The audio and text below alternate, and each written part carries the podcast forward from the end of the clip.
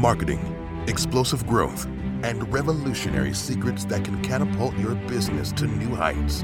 You're now listening to the Underground Marketer Podcast with your host, Tudor Dumitrescu, the one podcast devoted to showing new businesses how to market themselves for high growth. Welcome to the Underground Marketer. This is the place where we deliver the real truth about marketing and explore big ideas that can help new businesses thrive and grow into big ones. I'm your host, Tudor, and today the topic that we will be covering are the 12 secrets of building rapport. So, whenever we market or whenever we speak with a prospect or a possible customer, there are certain things that we have to do in order to build rapport with that person. And why is building rapport important? So, building rapport is important because it gets the other person to open up and give you intelligence and information that you may want them to give you that they wouldn't otherwise.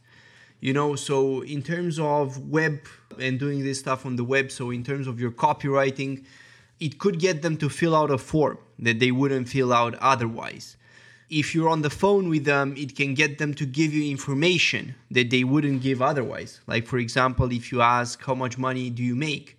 Roundabout, you know, per year. If you don't build rapport before you ask that question, they will not want to give you that information because they don't feel safe with you.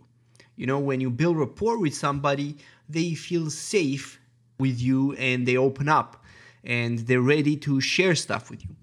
So the skills that you need in sales and the skills that you need to build rapport are pretty much exactly the same skills that a good therapist needs, you know, to get the patient to open up. And it's not the stuff that you generally see with salespeople, you know, the general image of the hard selling salesman who presses you and whatnot, who's aggressive and so on the people who are great salesmen, including people like Jordan Belfort, they don't actually act like that. You know, they're very good at building rapport. So I would say that when it comes to sales, building rapport is perhaps the number one skill that you should have. And it's more important than closing, it's more important than anything else. Because if you successfully build rapport, then you can get extra information from that person that the other guy couldn't get and you can then use that information to be more effective in closing that person. So if you don't have the rapport and you fail to build rapport, then you can't close that person, right? Because you can't access the information that you need to actually close them. So um, that's where this comes in. That's why it's so important and it's so critical. And I mean, if you are if you're not selling by voice or by person or in person, and you're selling over the phone, this is equally important. And if you're selling online via the web, it's the same thing. You know, there are different techniques, you know, that you can develop rapport, for example, with your copywriting. And you can use actually some of the same techniques that you can use one on one, you know, your copy develop rapport. Get them to give you their email, you know, to feel safe giving you their email, knowing that you will not spam them so these are all super, super important things. So today I'm going to share with you basically 12 secrets when it comes to building rapport. And each one of these is a very effective tool that I can have found that gives you tremendous results. Some of these are going only going to work in person or over the phone. Some of them are also going to work um, in terms of copywriting, you know, with the written word. All of them are effective, and certainly all of them are going to give you principles that you can use whatever your needs are, whether you're marketing or you're selling something outright. So, number one is active listening. So, most people they say that listening to the other person is important. You know, Dale Carnegie says be interested in them. So, um, yeah, I agree with that, but active listening is more than that. You know, so when you actively listen, so let me give you an example so you can make an easy distinction. So, if I'm on my phone and I'm writing a message, and let's say my girlfriend said something to me, tells me about something, whatever, and then let's say that she says oh you're not listening to me and i say oh yeah i am and you said and i repeat exactly what she said you know word for word pretty much that is listening right so i know what's being said i am listening to it but i'm not really involved with it i'm not really interested in it I'm not actively listening to it. You know, I'm doing something else at the same time. Um, and so on. So, active listening is when you make the other person feel that you're focused on them, that you care about them, and that you're present with them. That's basically what it is and it's it gets people to open up. It gets people to feel comfortable with you to let their guard down to want to build a relationship with you basically. So in the in the scenario with my girlfriend you know active listening would be putting down my phone and actually listening to what she's saying and so on so that would be active listening. And how do you actually do this? How do you show someone that you're actively listening to them? So uh, good ways are that after they say something, you tell them that you understand how they feel or you summarize how they've what they've said in a shorter form or you ask them an insightful question about what they said basically you act as if what they're saying is actually important and you care about it you know it's not like some rele- irrelevant information that you just asked for the hell of it and you just want to get through with it and actually get to the stuff that matters. So it's not that. So that's secret number one active listening. So let's move from that to secret number two, which is mirroring. So if you're physically with the other person, mirroring can be mirroring their body language, you know, or mirroring their tonality, or mirroring their gestures, or mirroring some of the words that they use you know? So i mean let's say that there comes a point when they cross their legs right? You're sitting down and they cross their legs. Mirroring would be for example waiting some time you know 10 seconds 15 seconds or so and then you cross your legs as well just like they did these gestures mirroring what actually happens and we actually have in our brain these things that are called mirror neurons is that we relate on a deeper level with someone. When we mirror someone, we basically communicate to them that I'm like you, you know, and you know from Cialdini's influence principles that being liked is very important when it comes to influence. And I mean, when you mirror someone, you basically transmit to them that, look, I'm actually just like you. I behave like you, I have similar gestures, and I act like you. So um, when this happens, they feel like you understand them. You know, that's that's the big thing. So when you mirror somebody, you know, and even if it's something that doesn't have to do with the topic that you're discussing about, like a body gesture, you know, they will still feel that you are like them and that you get them you know even the, so the feeling translates the same thing holds true with um, the next principle, which basically is called secret number three, which is pace and lead. So when you pace and lead someone, you start by uh, mirroring them and you basically mirror them a few times. And after you've mirrored them, that's basically pacing them, being like them. If you want to take them in a different direction, that's when you start leading you know? So let's say that you you start speaking with a prospect and that prospect is obviously not very happy. He seems sort of depressed and he's sort of in a low mood. You know you can hear it from his tone of voice. He doesn't really want to talk. He doesn't really feel like talking if you go into that interaction and you're upbeat, you're powerful, you're enthusiastic as hell, and so on, it's not really going to work out, right? The, the guy is going to think, what? This guy is crazy, right? What's he doing? So that's why you have to pace and lead. You have to start by going into his world first right? If he's more depressed if he's more down that's where you start. You know you you instead of saying hi i have this wonderful offer for you you can say something like hi i would like to discuss with you something that may be of interest. Do you have a moment? or something like that. You match basically you mirror where he is and you match where he is. That's the pacing bit. And then after you do that a few times you can start slowly leading him somewhere else. Basically, instead of mirroring him and mirroring his state, you start moving the state up, you know, so you might go from being very depressed to being sort of neutral, you know, in your tone, or from being neutral to being sort of upbeat and enthusiastic. And if you do this effectively, you will find out that that state change translates to the other person. You know? That's why actually pacing and leading can be so effective. And i mean you have to assess the emotional state of your prospect immediately.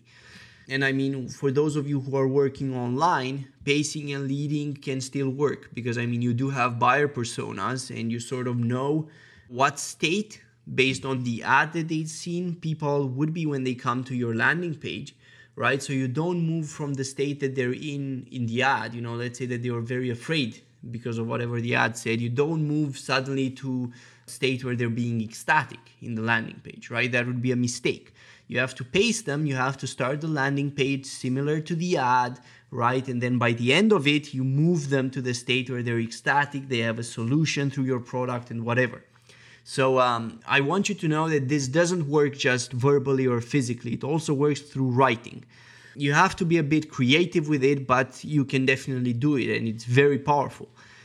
And the fourth secret that I wanted to share is basically asking meaningful questions that allow you to control the conversation. So the, the person who is asking the questions is basically the person who guides the conversation. You know, we have the wrong impression that the person who talks the most is the one who is controlling the conversation.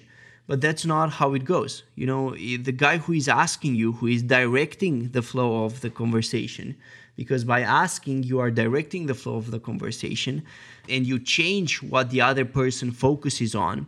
That's the guy who is in control. You know, so if I ask you, what do you stand to lose if you say no to this deal? Or what's going to happen if you don't buy this today? You're obviously going to start focusing on those things, right? So you're going to ask yourself, oh, what's actually going to happen, right? So that's where asking meaningful questions is very important for rapport asking meaningful questions means that you ask questions that the other party is comfortable answering and that the other party finds useful to answer, right? So if you just met someone, you can't ask them, it wouldn't be a meaningful question. I mean, if you ask them, how much money are you making straight off the bat, like that? Because people wouldn't, they don't feel comfortable enough to give you that kind of information yet. So you have to start with more meaningful questions like what sort of job do you do or what's holding you back at work or whatever question is more meaningful to them and they would be happy to answer. It takes a bit of practice, you know, to find out what questions are actually meaningful, but it's definitely very, very useful. So, we talked about pace and lead already. We also have another technique, which is basically secret number five, which we call future pacing. And with this technique, you tend to use it towards the later stages of your sales interaction. And basically, what you do is you help the person see the consequences of him making the purchase. obviously, the good consequences. You future pace it, which means that you get them to imagine the consequences you know so um, you could f- future pace the the purchase let's say of a new ferrari right you're the ferrari salesman so you can ask them you know you ask them so um, how would you feel you know taking your wife for a ride in this baby and they were already their mind you know it's going to go into the future and they, they already see themselves owning the ferrari with their wife in the car and he might be like oh man my wife is totally going to love it. And that's how you use it. So he he gets to see that you care about him. That's what future pacing helps with.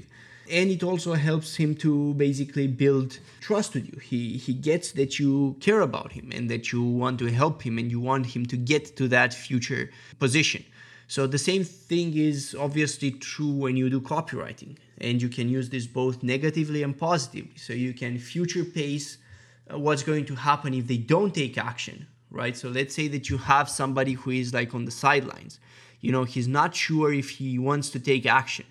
So you future pace the negatives. You know, you're not going to take action. You're not going to buy this product now. What's going to happen in the future in, a, in one month, you know, or in two months or in whatever time frame. And you, you help them see it. And this can be very, very useful in copywriting, but it's equally useful when it comes to in person. And in fact it's a bit more powerful in person. So that's number five. Let's move on to number six which is find common ground. So um, we already told and we already mentioned the bit about likability right? So one thing that makes people like you is if they see that you're like them. So when you find common ground with someone, it lets them know that you're like them and they can trust you. They they feel like they know you already, like they want to be around you and so on. They're more likely to start revealing information that they wouldn't give otherwise. So how do you find common ground? You know, you notice stuff about the other person. So if you're in person, you can notice stuff. Do they have, let's say, football on their desk? Do they have a tennis racket in their office? You know, whatever it is and if that's a common ground for you then you can definitely bring it up. You know you can say oh i didn't know that you play tennis. You know um, it's my favorite sport. Where do you play? Would you like to play maybe sometime? Whatever it is. So finding common ground can be very powerful. And i mean if you don't find common ground that way i mean or if you're online or you're over the phone with them by asking them questions, you know, about themselves, their work, and so on, you can find common ground. You know, maybe you find that, for example, they went in the military and you also did some service in the military. So there you go, that's common ground. You can tell them, oh, I was also a um, soldier or whatever. And that's going to show them that you're like them. And obviously, in writing, when you're doing copywriting, you find common ground through research you know you identify the kind of language that people use. You start using the same um, sort of language in your landing page and in your ad and that's how you show people that you get them. All right so let's move on. So secret number seven which is basically to implement humor. This is not so effective in writing because humor is more difficult to get across but it's very effective in person you know so if you can crack a joke if you can do something goofy that still makes you look professional and so on that can be very effective. And the reason it's effective is because it changes people's state. You know so let's say that they're at work and they're bored they're not in a happy state they're not really in a state where they're open to buy stuff, right? So if you crack a good joke and they start laughing and they start interacting with you, they sort of let their guard down their state suddenly changes. So that's actually the function of entertainment. So if you think about great entertainers, they help people change their state. You know, so they were in a depressed mood uh, before they went to that concert and then they were very happy.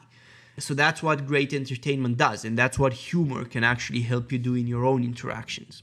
Obviously, be careful with the kind of humor you use. So, I mean, don't use uh, dark humor or any kind of humor that's on the sidelines or some people will not get unless of course you know that that person understands that type of humor. You know i mean you can run yourself in a lot of difficulties that way. I mean let's say that you crack a political joke for example and you crack a political joke about donald trump and your prospect likes donald trump that's not going to land very well with them you know so i mean use the information that you already have about the prospect when it comes to making jokes and make appropriate jokes. And if you don't have much information, perhaps you should resort to this technique at a later stage. All right, so now secret number eight is basically empathy. So, when it comes to empathy, what is most important is that you show the prospect that you care about them. You know, that you're not just talking with them to make a sale, for example because if they think that you're just talking with them and you're sitting with them in their office or you're calling them just to make a sale, they're not going to be very happy about that.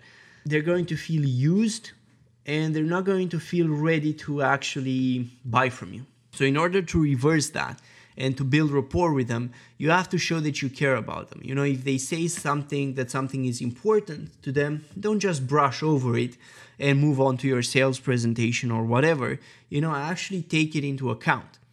And the way you show empathy on the web in terms of copy is through research. You know, you research what these people care about on average and you implement it in your copy. That's how you show empathy. That's how you show that you care about the things that they care about. And it's it's super important to get them to open up. You know, I mean, are you think about yourself? Are you more likely to submit a form if you know that the if the copy on the page lets you know that the person gets you and understands you? Of course you are. I mean, that's that's how buying and selling works. So empathy is really important. Technique number 9 is basically called labeling. And this can also be part of active listening. And what's basically involved here is that somebody tells you something, right? So let's say that they say, I think that so and so company isn't doing very well. Labeling that may may sound something like so you think it's possible for so and so to go bankrupt for example or they tell you that I feel sort of angry with my colleague. He didn't really get back to me and I don't know what to do. So when they say that you can tell them something like it sounds like you're feeling frustrated.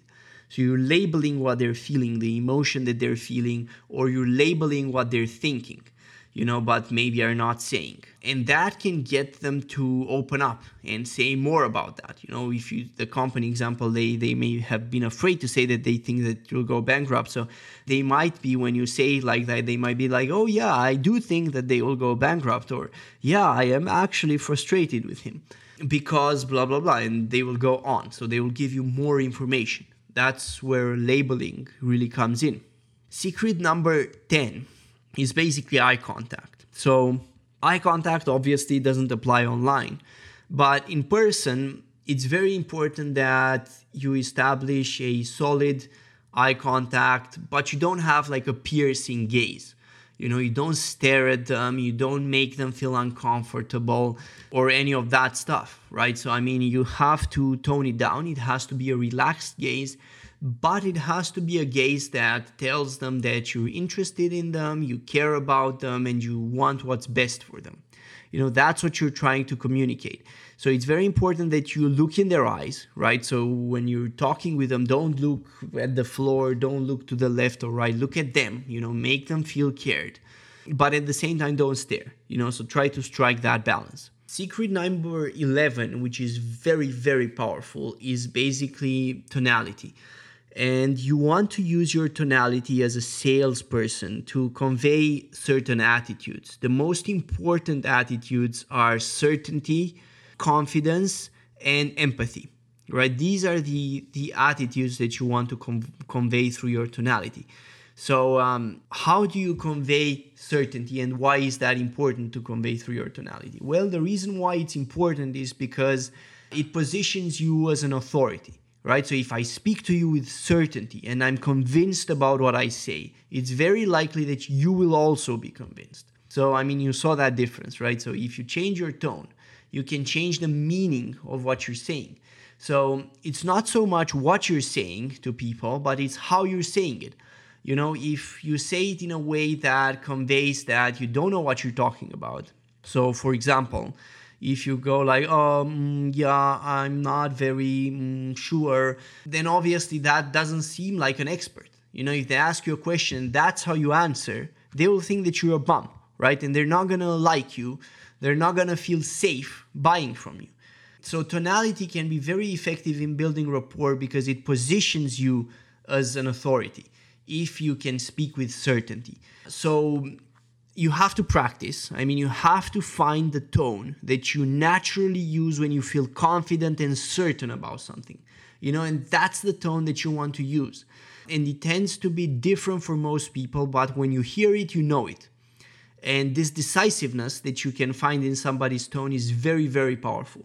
So the, the guy that I learned this from is actually Jordan Belfort, and I think that Jordan Belfort is pretty much the best in the world when it comes to tonality, especially when it comes to the tonality that conveys certainty. I have honestly not seen or heard someone who speaks like he does in terms of tonality and who uses it so effectively. At the same time, your tonality should not be aggressive. I mean, yeah, you should be confident and you should know what you're talking about, but you don't want to come across as aggressive and come across as if you don't care about the other person. No, you want to come across uh, with empathy, like you care about them and you're the expert who has the solution that they need. And I mean, this is very effective. And I mean, if you want to learn more about tonality, Jordan Belfort's Straight Line Persuasion course is great. As is his book, The Way of the Wolf. And I mean, you can get the audio book because that's going to obviously help a bit more with the tonality. But the best is definitely the course, Straight Line Persuasion. So I can highly, highly recommend that. Yeah, and basically, secret number 12, so we're almost getting to the end of this, is your state. And I mean your emotional state. So, obviously, if you approach, we talked about, so keep this in the context of um, pace and lead, right? So, we talked about entering their state initially and so on, right? But the fact is that your state is very important. So, I mean, you don't want to go into a sales call or interact with your prospect if you're in a very low state, right? You're low energy, you feel tired, you feel depressed, you're unhappy, whatever, because that's going to translate over to them they're not going to trust you. They're not going to open up. They're not going to feel confident about you. So, getting into the right state before is very important.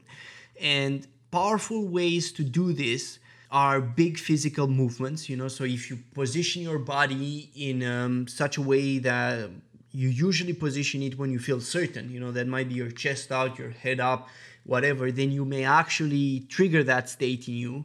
You can also imagine a moment when you're certain or when you're feeling confident and go back to that state.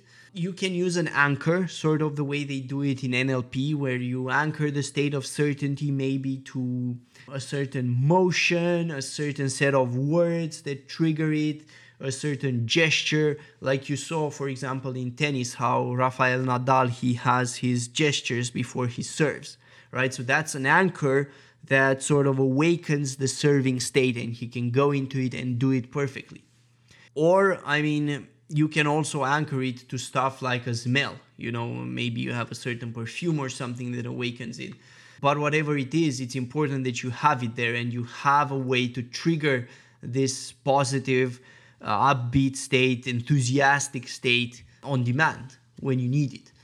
And this is definitely going to come in very, very useful uh, in terms of your sales activity for you. So that's about it. Those are the 12 secrets of building rapport. And remember that building rapport, in my opinion, is the key to sales. I mean, if you're effective at building rapport, you can get the information that you need. And if you get the information that you need, closing them is just, almost happens by itself you know and uh, i mean if you learn all these secrets you're going to be a lot more effective as a salesperson. And i mean you can apply these many of them in writing as well. So if you're a copywriter very useful to you. If you're an entrepreneur supremely useful to you. I mean sales as an entrepreneur comes in when you talk to your employees to customers to investors pretty much to everyone. So mastering these are going to be key. And of course even to your personal relationships I mean, if you learn these things, you can start using them in your personal relationships and it's going to make a big, big difference. So, I mean, to summarize, the 12 secrets are active listening, which basically means that you show the other person that you're present with them and you're listening to them, you understand them. That's number one. Number two, mirroring, where you mirror the a few words that they use or gestures that they do or ways of behaving uh, basically shows them you like them. Pacing and leading, you start by mirroring them, enter into a similar state to them, and then you lead them to a different state. You change after you mirror them a few times, you make a change, and they will follow suit. Number four, ask meaningful questions. So that means questions that they are comfortable answering based on the level of rapport you've built with them. Followed by the next technique, which is future pacing, which basically gets them to imagine the future state with your product or if you're doing it in writing gets them to imagine the consequences of not taking action not buying your product or of actually buying it and going through with it. Next one we have i believe number six uh, which is find common ground. You have to look for things you have in common look around their office use the conversation for stimulus show that you're like them if you can Number seven is to use humor. We already said why this is very effective. It helps to change their state instantly, but you must be careful to choose the right kind of humor for the person. And if you don't know much about it, it might be better to just test the grounds a bit or just avoid humor until you find out more. Number eight was basically empathy, showing them that you care about them. Number nine was labeling helping them understand the feelings that they have, what they want to say but are not saying, and so on. Labeling also gets them to talk more about those things. Uh, number 10 is eye contact. So remember, you have to look at them, but don't stare at them. Number 11, tonality. How you speak with them conveys certainty and convey that you care about them through your tone. And number 12, your state, your emotional state. You know, so try to go into a peak state where you're confident, you're ready to go, you believe in yourself, you believe in the product, and you believe that it can help them. And I mean, if you follow these 12 secrets of building rapport, I think that you can see your sales numbers improve dramatically. But you need to be consistent about them. Write the 12 secrets down. You know, I mean, you can get them off our website in the show notes. Get the 12 secrets and start using them. You know, make sure that you use them, practice it, and you're going to see yourself becoming more effective. So that's pretty much it for today. Thank you for listening once again and stay tuned for the next episode. And until next time, keep growing your business and providing massive value to the world. Remember, you are the reason why we're all growing richer, our freedoms are expanding, and we're all living in greater prosperity. Thank you, and until next time.